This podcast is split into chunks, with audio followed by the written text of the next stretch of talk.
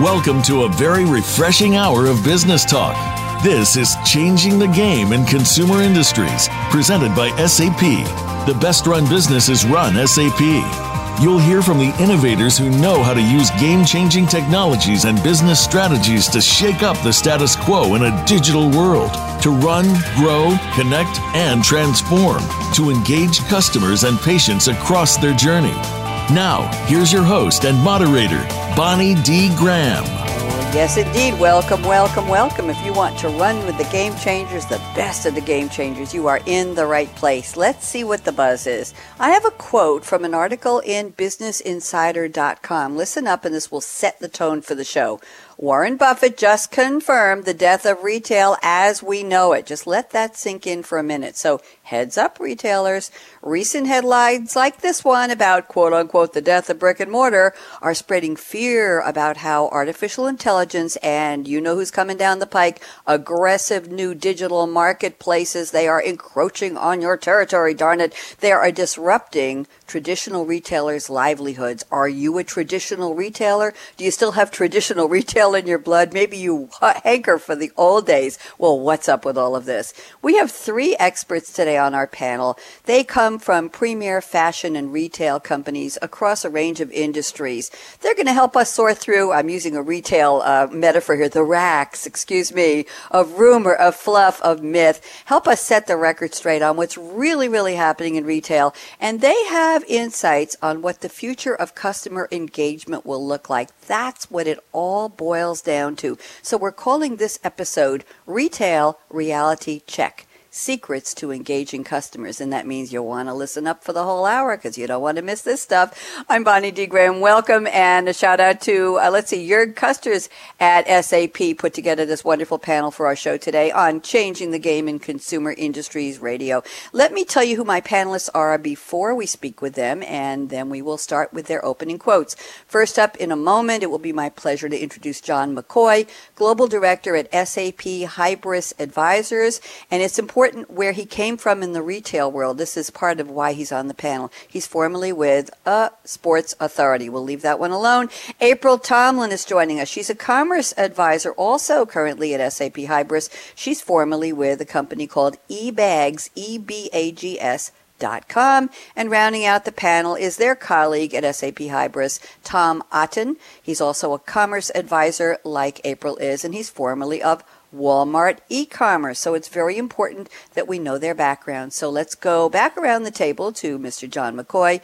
And John has sent us a quote from Heraclitus of Ephesus, circa 535 to 475 BC. They counted from the big numbers back to the small numbers in those days. A pre-Socratic Greek philosopher known as the obscure, known as the dark philosopher, and also John known as the weeping philosopher. I just discovered that one. And here is the quote and I'm going to speak in, I guess, Greek. Panta Rhei, everything flows. Change alone is unchanging, or simply put, change is the only constant. John McCoy, welcome. How are you? I am doing fantastic. Thanks for having me on the show. We are delighted. This is such, it's an exciting topic and maybe a sad and scary topic, John, because when you think of hmm. retail as we know it, as we used to know it, as we think we still know it, as our expectations are, customers' expectations and challenges to the retailer have changed. But talk to me about the word change, this wonderful, did I say it right? Panta Rhei, everything flows, correct? I think so. I'm, you know, apparently I discovered through the, you know, 21andMe or whatever that I am a little Greek, but I don't speak the language. So your pronunciation is as good as mine. Thank you very much. So talk to me about why you picked this quote for our show today, John. Go ahead.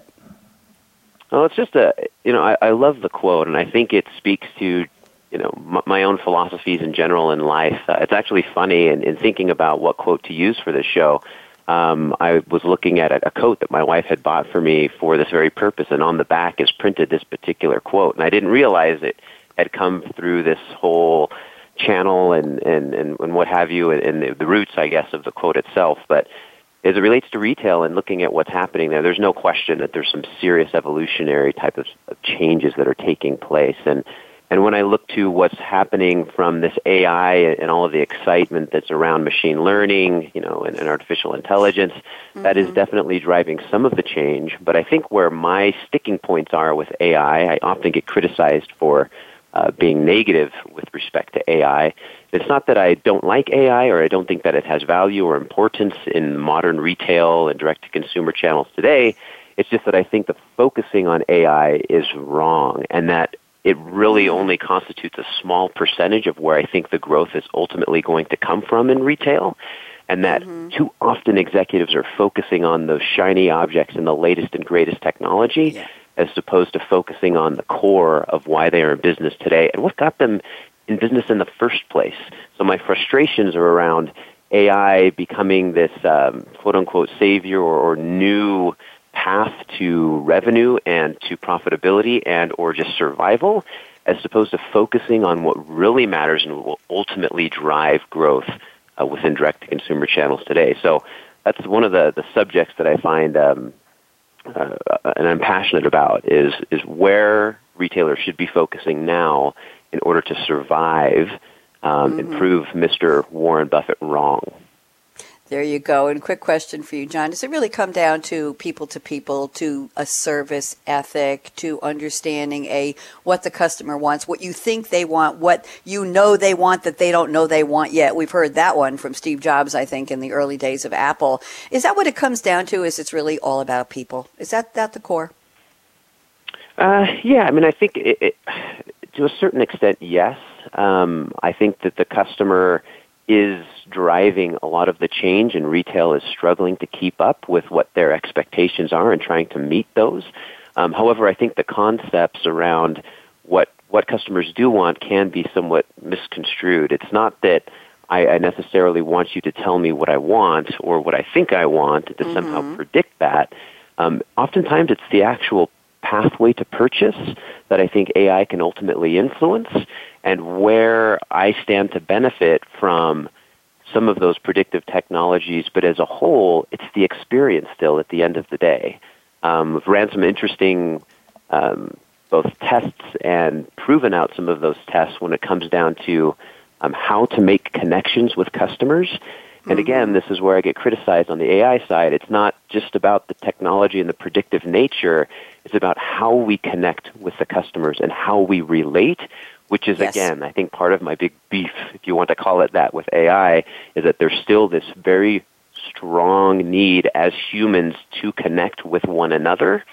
Um, that isn't mm-hmm. a baby boomer thing. I'm a millennial, so you know I know we get a lot of bad rap for this, but um, as a millennial, I still want to be able to uh, connect with uh, brands, retail, what have you, um, in order to drive positive experiences and then future repeat business with that brand. It's about saving time. It's about um, making those connections. It's about getting the most value out of my time, which does boil down to me getting what I want when I want it. But it's not necessarily a machine that's going to get me there. It'll help, but that's not the mm-hmm. core of mm-hmm. what I'm looking for as a consumer. Thank you, John. Good intro to our topic. And if you're just tuning in, our topic is retail reality check secrets to engaging customers. And we're going to talk a little bit about AI, artificial intelligence, and other new technologies that may or may not help you as a retailer. If you're a retailer, we hope you'll stay for the whole show. If you're just a consumer, well, we all are. You're going to find this interesting as well. Let me introduce my second guest, April Tomlin, Commerce Advisor at SAP Hybris, formerly of ebags.com. And April has sent us a quote, a lovely quote. April. I adore this one from Mo Willems, W I L L E M S, from his book Goldilocks and the Three Dinosaurs. Let me give a little background. Uh, Mo started being interested in cartoon art when he was only three or four years old. He drew his own characters. He spent a year traveling around the world drawing a cartoon every single day, all of which he published in the book You Can Never Find a Rickshaw When It Monsoons. I love that. He went to New York and started writing and animating for Sesame Street Won six Emmy Awards from 1993 to 2002. He performed stand up in New York. He recorded essays for BBC Radio. He did promos for Nickelodeon. And the most important thing is that he now writes children's books. He works from home. He's a family guy, but three of his books have been awarded a Caldecott honor, etc., etc. He's quite a force in cartooning and in children's books. So I'm thrilled to read the following quote from Mo Willems. If you ever find yourself in the wrong story, leave. April Tomlin, where in the world did you find this beautiful quote? Welcome to the show.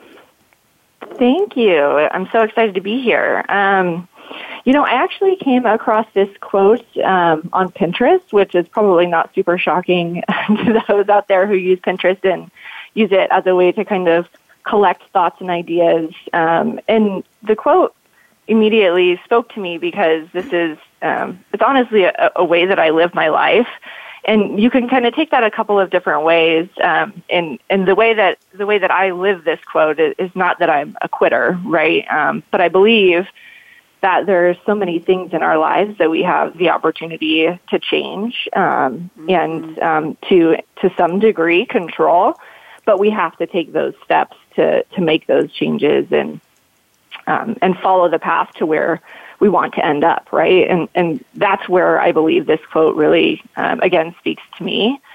Um, and in regards to this specific um, segment, I think that a lot of retailers are really finding themselves right now in the wrong story, right? And mm-hmm. and and that's why it's so impactful. Is they have um, you know other people are taking their businesses, other people are taking their customers, and it's no longer a time to to sit back and and let that happen right we have control to to make those changes and instead of being drug into the digital age um, and drug into a place where where customers are deciding how their businesses should be run um, they should be moving towards those, that path in a, in a really rapid pace in order to be able to to end their stories in a good place instead of instead of having a sad ending.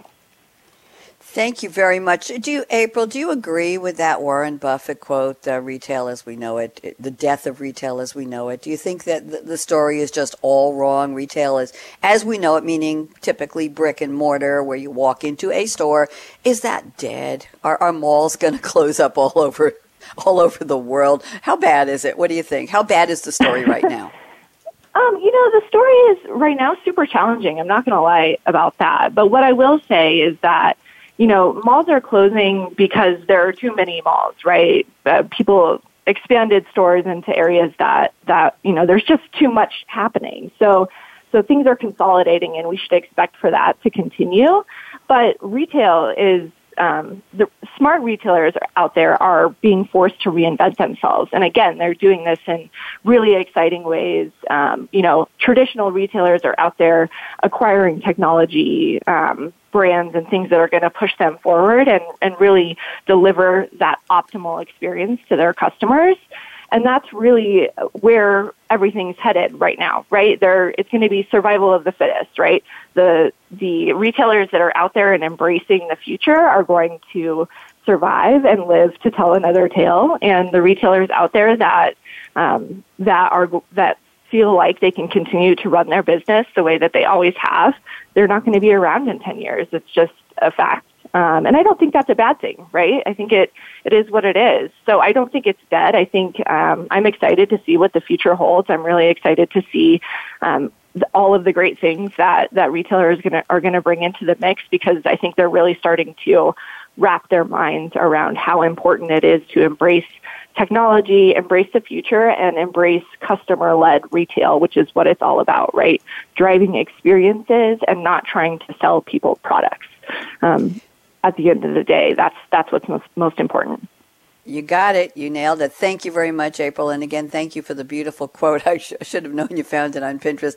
It's just lovely. As I tell my panelists when they bring me very special quotes, I want to crochet it on the side of a pillow or, or make it and frame it and write it in chalk on a sidewalk and make sure nobody steps on it. It's just beautiful. Yeah. Thank you so much. And now let's thank turn you. to our third. Pa- oh, my pleasure. And thank you, uh, Tom Otten, our third panelist, also a commerce advisor at SAP Hybris, formerly of Walmart e-commerce. And we will go around the table in a moment and ask you about your previous retail experiences. Tom has picked a quote from one of the most famous and most beloved movies of all time, Ferris Bueller's Day Off, a 1986 American teen comedy film written, co-produced, and directed by John Hughes. It stars Matthew Broderick. Come on, most of you either saw it originally like I did in the late 80s or you heard about it somewhere or you saw it on demand. Uh, he starred as Ferris Bueller, a high school slacker, uh-huh, who spends a day off from school, and he regularly breaks what we call, what they call in theater and movies, the fourth wall, speaking to the audience to explain techniques and inner thoughts about how he gets away so often with playing hooky. He calls in sick. He borrows a Ferrari, and he has a one-day journey through the streets of Chicago. Interestingly enough, this was the director, the writer, uh, yes, this was his love letter basically to the city of Chicago. The film was selected for preservation. Tom, I don't know if you know this. Preservation in the National Film Registry by the Library of Commerce, Commerce in 2014 because it is, quote, culturally, historically, or aesthetically significant. What do you think of that? Here's the quote Life moves pretty fast. If you don't stop and look around once in a while, you could miss it. Tom Otten loved this quote as well. I'm not sure where we'll crochet it, but it's a little long. How are you, Tom? Great. How are you? Thank you so much for having me on. Pleasure, pleasure. Talk to me. So, how does this relate to our topic of retail? It moves pretty fast. Yes, indeed, it does. Give me in your own words. Yeah, so I really love this quote. Um, ever since I watched the movie when I was younger, um, I always kind of resonated with this quote because I I believe life does move extremely fast, and there's change that's um, going back to kind of John's quote. There's change that's constantly happening, and as that change constantly happens, it's important to take a step back, look around, realize what change is happening and how you fit within that change. So I, I think it's extremely important as all of this change continues to happen, especially around um, the emergence of Amazon and all of the customer expectations that that has brought with it, that different retail organizations and businesses take a step back, look at all the change that's happening around them, and re-strategize for the future.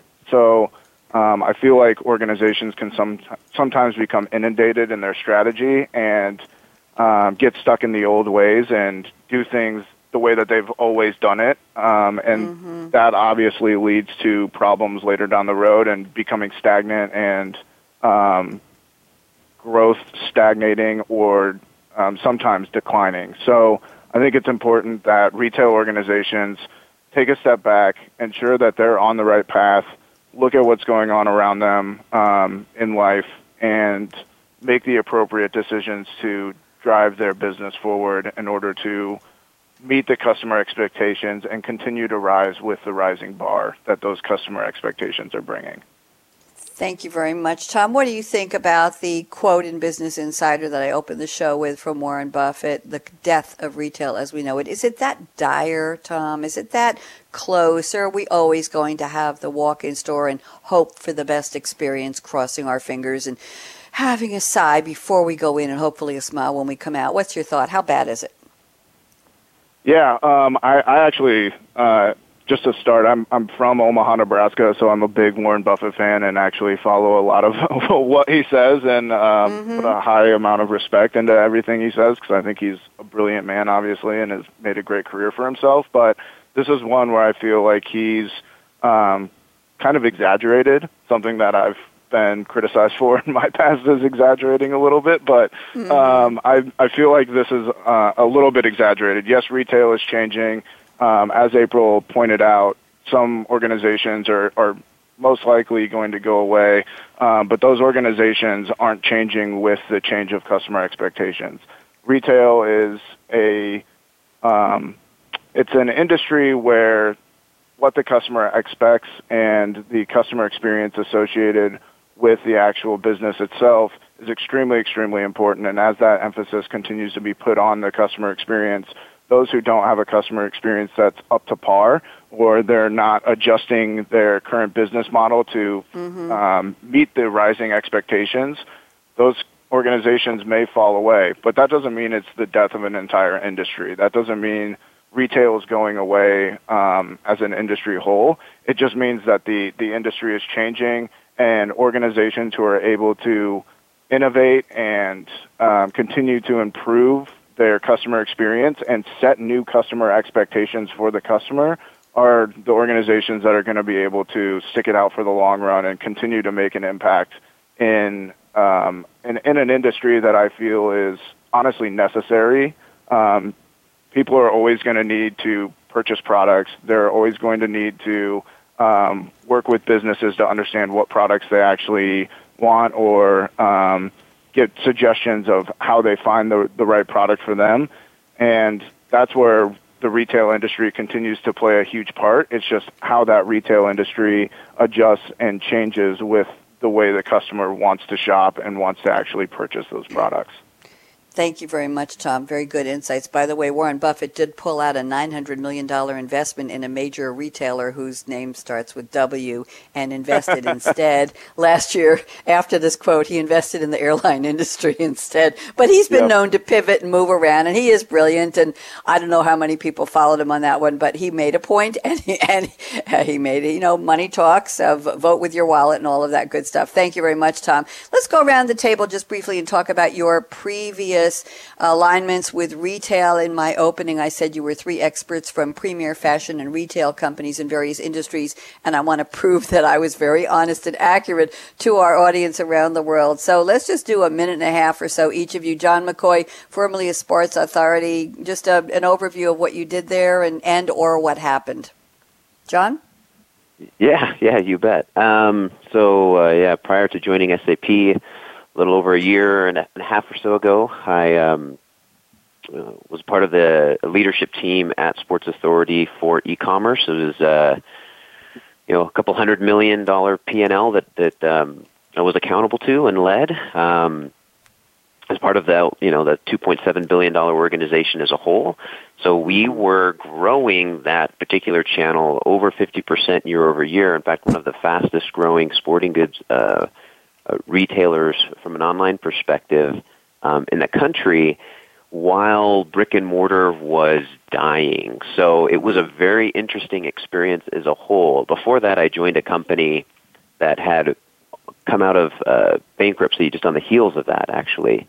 Uh, I was part of the team that was leading innovation and change, changing business models, launching their e-commerce business. So I went from that environment of growing an uh, e-commerce business and a business as a whole into the sports authority environment, which again, oddly enough, e-commerce was growing, but brick and mortar could not keep pace. So that was down mm-hmm. uh, significantly, and ultimately at eight to ten percent of sales, which is what e-commerce was.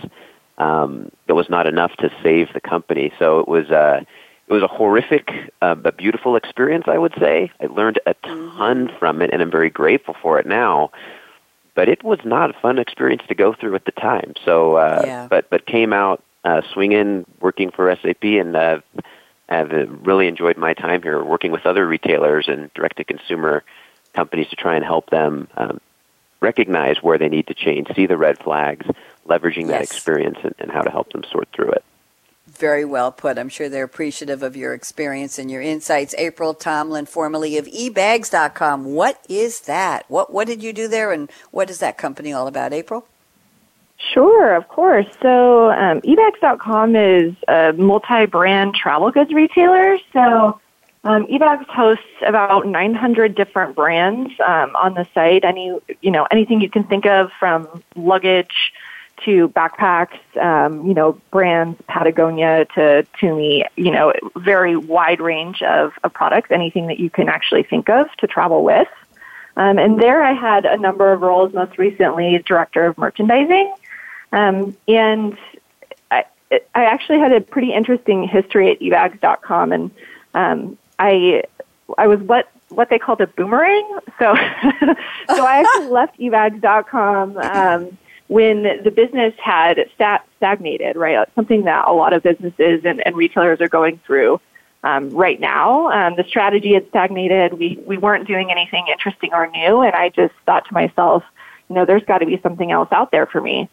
Um, mm-hmm. And uh, eventually, eBags brought in a new CEO, and um, I had one conversation with him and decided, yes, I, you know, I believe in this vision and we can do this. So mm. um, I went back to eBags.com because of that renewed vision and strategy, and um, we really took the business from from no growth to um, you know over 30% growth pretty quickly um, mm. and did that through a number of different things. And really, we reinvented the brand by bringing on apparel and footwear and launching, you know, 20,000 more SKUs and really developing a lot of those brand relationships that make, you know, that type of growth possible. So it was a really great story. And, you know, uh, eBags ended up being acquired by um, another organization, again, something that I had referred to earlier, where where um, you know even brands are out there acquiring technology um, to to bring them into the future, and so.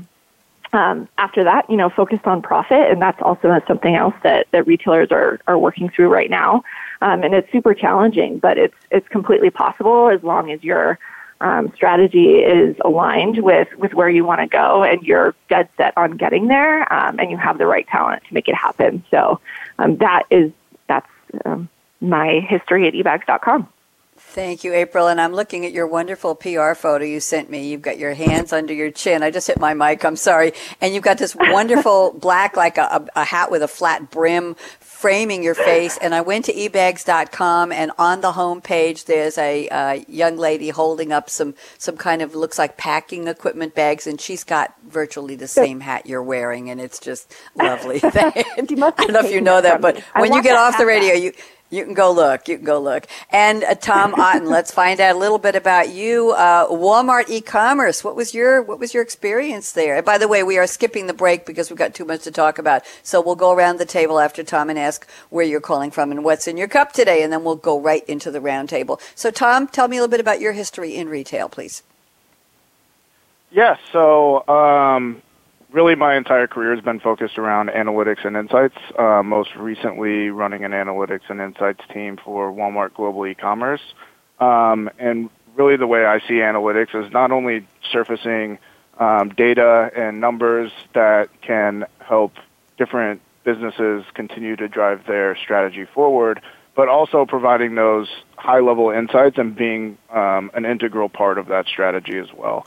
So that's really what I focused uh, my time on doing um, throughout my career is not only setting up the reporting environment and helping business decision makers get um, better insights into those those different the, those different analytics that are driven from the data, but also how do I work closely with them to continue to um, to continue to improve the strategic vision and analyze that vision along the way to ensure that we're continuing along the right path. So most recently working with Walmart Global E-commerce, um, came in and started with their marketplace organization in 2016. Um, I actually came the same exact month that Jet.com was acquired, so rapid, mm-hmm. rapid change, um, large organizational um, structure change as well. So the the entire organization flipped, and I I was no longer just responsible for marketplace, but um, they created this entire organization called Partner Services, where we're focused on not just the marketplace, but also the, the dropship vendors as well. So working with that entire partner group to continue to improve their financial performance and increase sales and, and drive additional revenue, not only for Walmart, but for those partners as well, as well as ensuring that the customer experience was the best in class customer experience that customers were expecting when coming on Walmart.com. They didn't care whether they purchased it from a marketplace seller, from a dropship vendor, or from Walmart themselves. They saw Walmart's name next to it and expected that they got that best in class customer experience.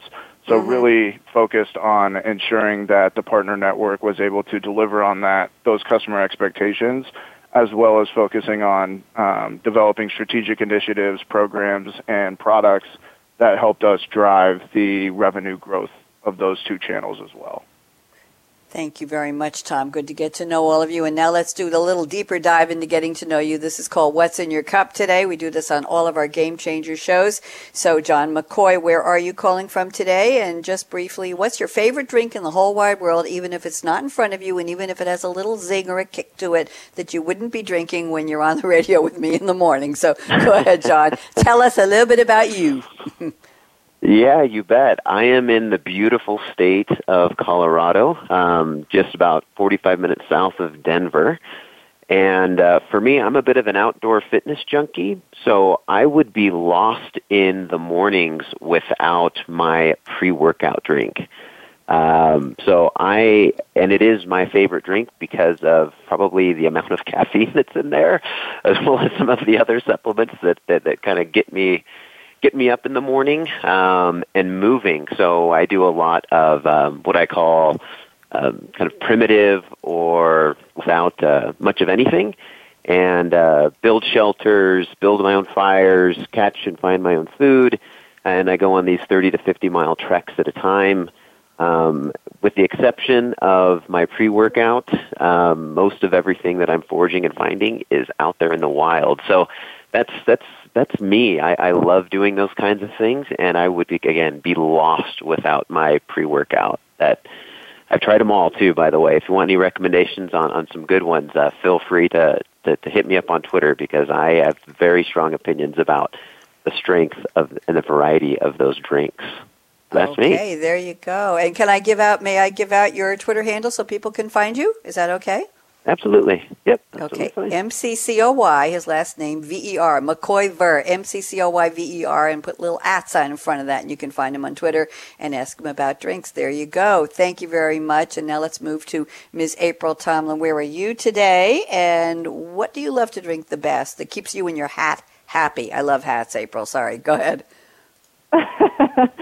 So, um, of course, I'm I'm actually in Denver, Colorado. Uh, love this state. Have, have been, was born and have grown up here. It's beautiful. As far as what's in my cup, um, I would say that if it weren't uh, 8:30 in the morning and I was not in Colorado, I would be drinking red sangria. Um, it is a awesome, um, but it reminds me of traveling to beautiful, sunny places um, that actually can make sangria really well, right? So uh, Mexico and Spain and the like. Um, it just, you know, I love traveling. It's part of who I am. Um, and so that drink specifically, it reminds me of sunshine and it reminds me of, of traveling. And um, I just absolutely love it. And I will tell you, if anybody else is from Colorado out there, like we can't make sangria at all in Colorado. Like, don't even try. if you go to a restaurant, like, don't even bother. It's, it's not worth it. So uh, spend your spend your money on beer because that that is actually something that we do quite well here in Colorado. Oh, that is funny. That's like they say you can't get a good bagel outside of New York, and I'm from New York, and I know what good bagels are. And you know yep, there are places. Yep. April, there are places in Florida that import water from New York because they say the water is the secret because the bagel dough has to be boiled in water before you bake it. So I've heard there are people who actually that. have. Yeah, New York water shipped down to Florida so they can say they have authentic New York. Ba- yeah, right. Yeah, right. Yeah, right. Okay, Tom Otten, tell me about where you are today and what do you love to drink? Yeah, so I'm actually in the Bay Area in California, so um, just north of San Jose, um, kind of by Levi's Stadium, where the uh, San Francisco 49ers play.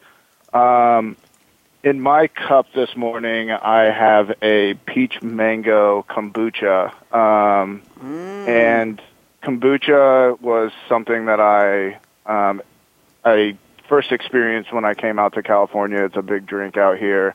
Um, and I believe the, the probiotic cultures, um, I don't know if it's just a placebo effect, but it hmm. has significantly improved my gut health. So um, I'm somebody who has acid reflux disease and have struggled with kind of gut health my entire life. So kombucha has been kind of a savior for me. Um, it's able to get me up and going in the morning without significant heartburn, and um, I'm able to to really hit the ground running um, because of these drinks that that I was able to discover while out here. So um, love my kombucha. The master brews um, are are really really good, and um, really enjoy the the synergy triology as well. Very interesting. I'm glad you're feeling better. I never never thought about that for that. I'll have to take a look at that. Very interesting. Yes, I keep a bottle of Tums in the cabinet in my kitchen. What can I tell you, Tom? It's a very local thing. Oh, okay. I'm here in Durham, North Carolina. Recently relocated from New York after 35 years living on Long Island, a couple of miles from where I grew up in Douglaston, New York. And they do not let me anywhere near caffeine on radio show days. And I think John, April, and Tom have already figured out why.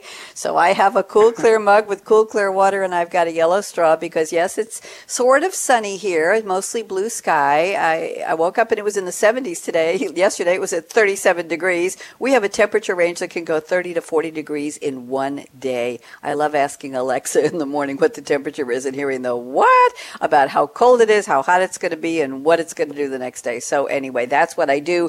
And we're here on Game Changers Radio talking about consumer industries. We are skipping the break because we are so deep into the topic already. There's just no point in taking the break. So, John McCoy, let's see if we can cover a topic from the list you sent me before the show, and let's see where we're going to go here.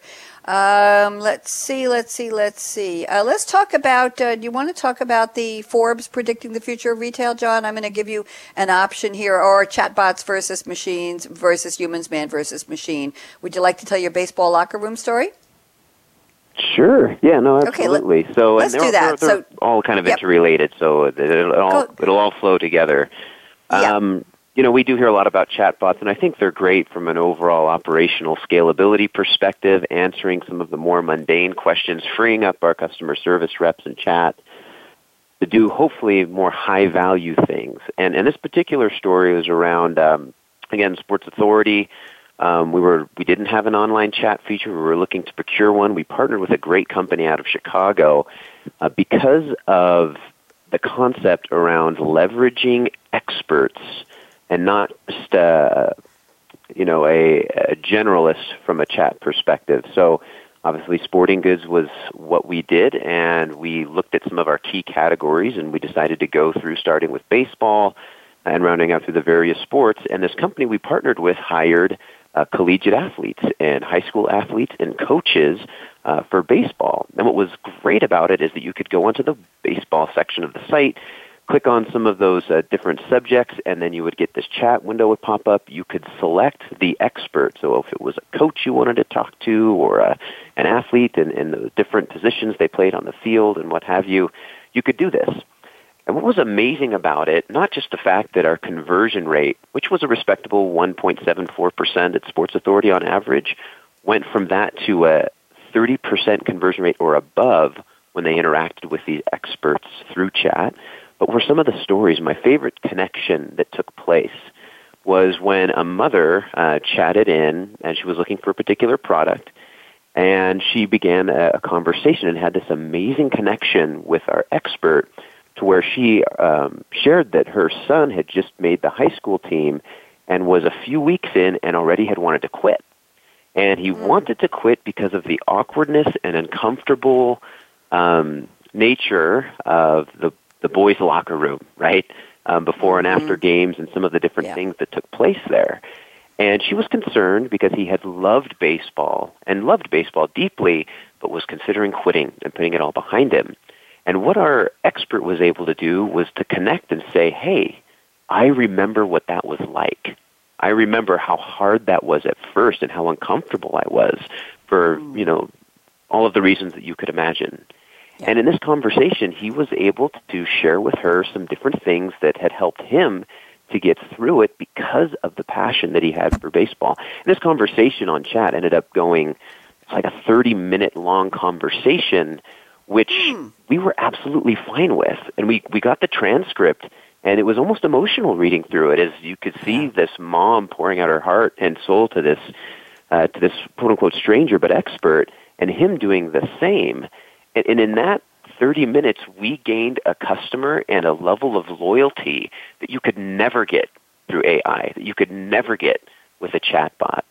And that's where I think the comments that I made earlier in the call um, really make an impact. If you want to differentiate, if you want to build loyalty, you know, it's got to be more than transactions and points and servicing the customer in a traditional sense. You need to do something above and beyond. And those emotional connections like that one uh, were why that particular program, in, in just a, a year of running on that program, even under a year, was generating tens of millions of dollars for us in attributable revenue. So that's that's I think the that, that's the baseball story, um, Bonnie, and I think that those are the kinds of things that retailers will need to look to in order to survive. That the wins aren't going to come from AI.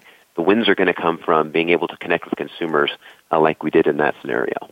Yeah, thank you very much. I love the story. It, it touches the heart in so many levels. Thank you, John. You know what I'm going to do? Rather than having the other panelists comment, in the interest of time, I'm going to move on to a topic from April Tomlin's list. April, I'm going to read two statements here, and I'd like you to talk about. We're, we're talking about the future of retail here. Uh, you say uh, brick and mortar retailers on the brink. 26 major retailers with over $50 million in debt filed for bankruptcy last year, according to AlixPartners. And then you go on to say the future of pure play retail. It's reported that Wayfair, I have used them online, is opening their first showroom, meaning brick and mortar, in Back Bay, Boston. So, April, give us your comments on these two, please, and then we'll go around and have Tom and John add some flavor to that as well. Sure, absolutely. So, um, starting with the first comment about retailers on the brink, right? And, and you just stated a, a fact. Um, and, and last year, that, that number actually surpassed the number of retailers with that amount of debt that filed in 2008 when the economy crashed, right? So last year was a really big year, and that's why you keep hearing about the retail apocalypse and and all of those different things again. But um, you know, retailers have have the opportunity to move forward, right? And they have to reinvent themselves in order to do that. That brings me to to the Wayfair comment, where you know the game is changing, and um, to think that pure play retailers are just going to stay in the e-commerce space and not begin to expand in, in brick and mortar, that would that would be silly to, to think that, right? So um, I'm shocked that that Wayfair actually didn't do this sooner. And my guess is right. Why? why? Why? Why are you afraid? Why are you shocked they didn't do it sooner? I have to stop you on that one. Well, why, April? yeah, no problem. So, um, I mean, they they're super inventive. They have they have quite a bit of cash, um, and the majority of people know who they are out there. A lot of people shop on Wayfair. I love Wayfair honestly. And I'm a huge home shopper. I just recently bought a house, you know, three years ago, and the majority of shopping that I do is for my house. And I'll tell you that mm-hmm. if there was a Wayfair down the street from me, I would certainly go shop there. Um, but I don't shop at home goods stores in person for for the most part. Um, they've got a ton of technology out there. They're, they're doing a lot of really cool things. They have a lot of vendor relationships. Um, so the assortment that they could offer along with the technology that they bring to the table, I think is really impactful. Um, and I would expect for that, that, that trend to continue, right? Um, as, as, uh, as there's going to be more openings in brick and mortar, right? Some, some people are filing. There's going to be the opportunity for some of these pure play e-commerce guys to come in and, and grab that space and begin to um, really excite customers with the types of things that they're doing, right? Wayfair has this really cool augmented reality where you can go in and envision, you know, a piece of furniture in your living room. Imagine mm-hmm. actually walking into a store where that technology is is right there and you can you can see it, right? And that that is the future. That's the type of thing that will get customers to get excited to come into your store.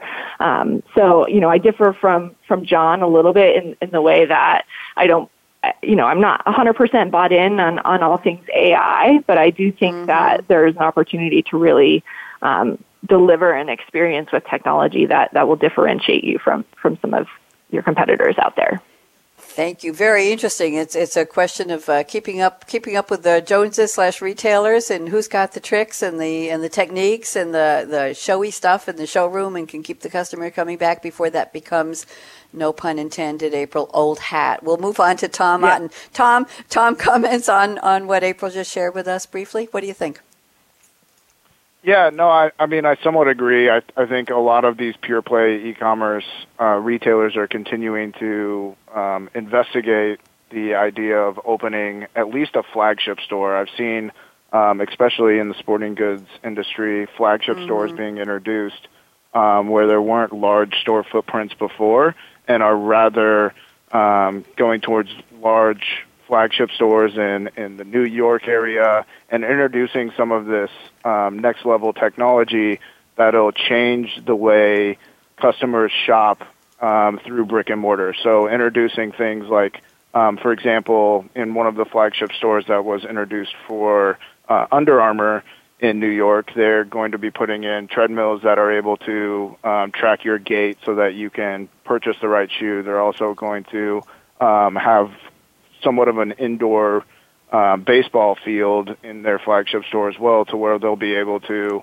um, you know, try out bats or you know catch fly balls in uh, with a specific glove or whatever it may be. So, um, continuing to innovate around the in-store experience, I think, is extremely important for brick and mortar because there is still that customer experience aspect where some customers are going to want to go see the product in person, touch it, feel it, try it on, um, see how it works, rather than going through the the customer experience of purchasing from an e-commerce site and then going through and returning if they if something doesn't fit well or if they don't like it. And um, I think again that's where I, I somewhat agree with April where augmented reality and using AI to, you know, be able to try on a pair of glasses or something online before you actually purchase it and mm-hmm. even using that functionality in store for choices that aren't necessarily in the, the actual stores themselves is going to mm-hmm. help drive the customer experience um, or help drive businesses forward through an improved customer experience.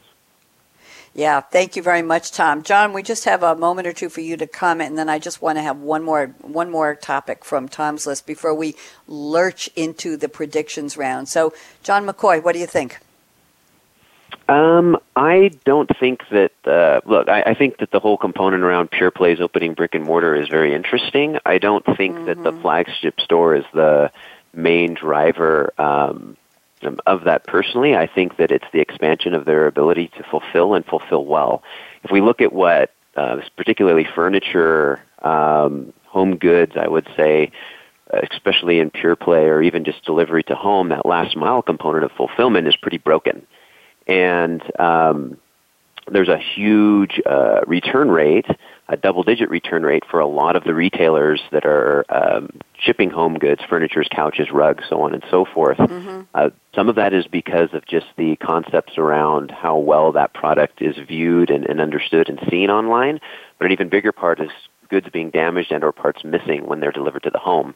So when I look at pure play getting into brick and mortar, I see that more along the lines as being an, a good excuse to expand a better uh, last mile delivery component and element as opposed mm-hmm. to really enhancing the store experience. So I look at saved operational expenses and costs from a, a defect and return uh, rate as being the bigger driver for that as well as reduced shipping costs, and then a better customer experience, not from an in-store perspective, but just in how those goods are delivered in the condition that they're delivered in, and getting those goods even then ultimately assembled in the home for the user um, is where I see the bigger value coming from, as opposed to um, creating a great in-store experience per se.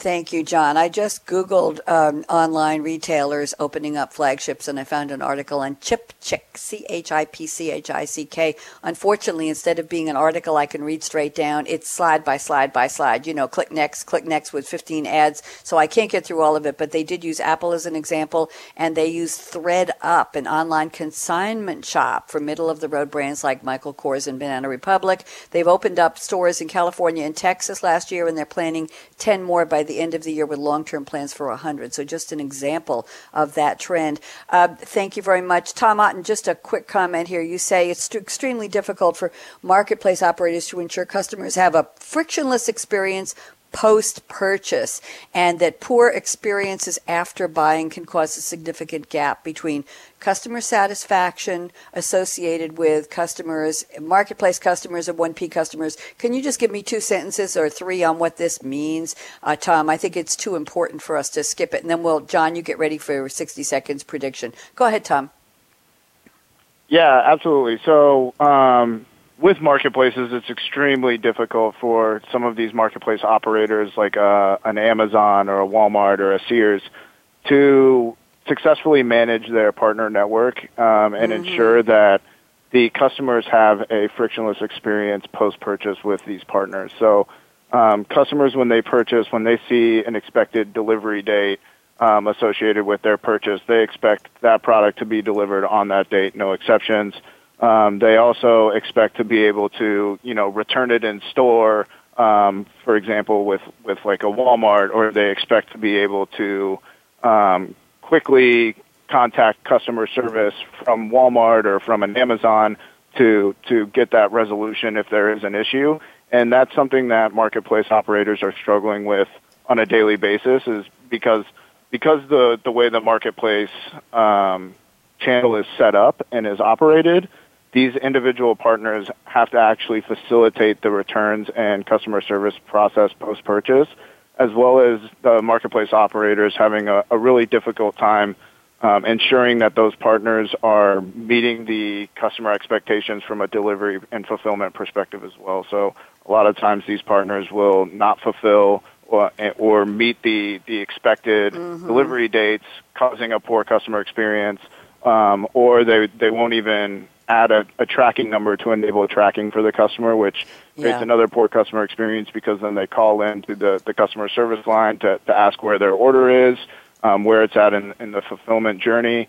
And um, a lot of times, the marketplace operators um, who run these these different marketplaces can't answer those questions successfully because they don't have the tracking either, and those systems aren't um, easily integrated. So these are just some of the, the issues that, that cause the customer experience with marketplaces to be um, a little bit subpar, and something that some of these marketplace operators are working really hard and, and, and investing uh, a ton of time and energy into trying to solve these issues to ensure that their customers have a frictionless experience regardless of what channel they're they're shopping with, whether it be their marketplace, their dropship network, or their their 1P owned network as well.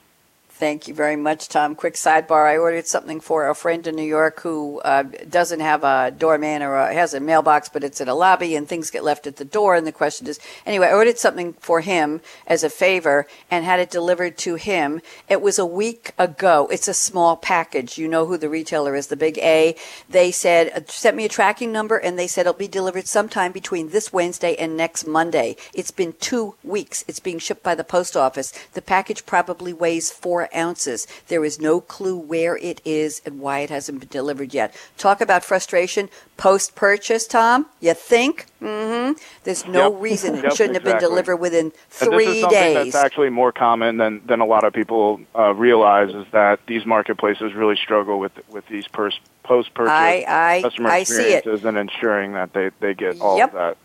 And you know what? I've got 30 seconds each for prediction, so make it fast. Let's say three sentences each. Keep it tight. John McCoy, SAP Hybris. What do you predict will be the future, let's say, between 2020 and 2025 for retail reality? Go ahead, John. It's yours. 30 seconds. Uh, AI will continue to grow, will become more effective and, and more valuable over time. However, um, as the world continues to get smaller um, and goods are continually commoditized. Those that understand how to be flexible and adaptable by catering to their niche, by providing value to the niche and their core customers, are the ones that will survive. Everyone else will become a dinosaur. Go extinct. Oh, okay. There we go. Dinosaur, the D word. and let's go to April Tomlin. What do you think, April? Yeah, retailers retailers are going to start figuring out how to personalize and, and personalize better um, and leverage that technology to deliver a, a seamless customer experience. Um, and uh, I agree with John. Um, the dinosaur, the dinosaurs will go away, and there'll be new, new reemerged uh, retailers that are going to start to to make things really exciting for for folks out there. I like the idea of excitement and I like the idea of new emerging and I still like going in a retail store. And I actually did a lot of retail therapy last weekend, Saturday and Sunday at TJ Maxx. It's an adventure. It's you, every aisle you turn down, you discover something you didn't know you needed that suddenly you do. two two yep. carloads. Lucky I have a sports car with a very small trunk. Otherwise, it could have been very, very, very disastrous for me. But I love that experience. It's always a, a just a, a diversion. You go in there, you don't know what you're going to find and what you're going to fall in love with. That's to that to me is a, a premium retail experience. Tom Otten, I saved 30 seconds for you. They're all yours. Go predictions. Um, I think retailers are going to continue to work on their store footprint um, and optimize that to, to the appropriate levels, um, whether that be reduction or um, uh, continued expansion. Um, so I think getting that to that optimized level is something that's that's never um, an endpoint, but rather a continuous journey where they continue to um, fluctuate a little bit as much as possible to to reach that appropriate store footprint, and then leverage their e-commerce um, website and e-commerce operations to facilitate um, a, a best-in-class customer experience, leveraging those stores as an as an asset or a resource to to um, support that customer experience online. Thank you very much. I want to thank our three panelists for your passion, your insights, your deep experience. Really appreciate it. What a panel. John McCoy, April Tomlin, Tom Otten, all at SAP Hybris now, but all having very interesting, very deep experiences in retail for many, many years. And they're all only 12 years old. I'm only kidding. Well, they're all very young. Let's leave it that way. I want to do a shout out to Jörg Custers at SAP. Jörg, you really outdid yourself. Put together a great panel and a shout out also to two others at SAP who share the responsibility for this series. That is, uh, we've got Don Gordon and Michelle Schoof. So thank you all for taking taking charge of this series about consumer industries. And a shout out, of course, to Aaron Keller, our engineer extraordinaire. We got to get off right now. So I'm Bonnie D. Graham. Here is my call to action. Fasten your seatbelt. Is a designer seatbelt? One day we'll have those. There's a business idea, April Tomlin. What are you waiting for? Go out and be a game changer today, just like John, just like April, just like Tom. Signing off. Talk to you next week. Bye bye.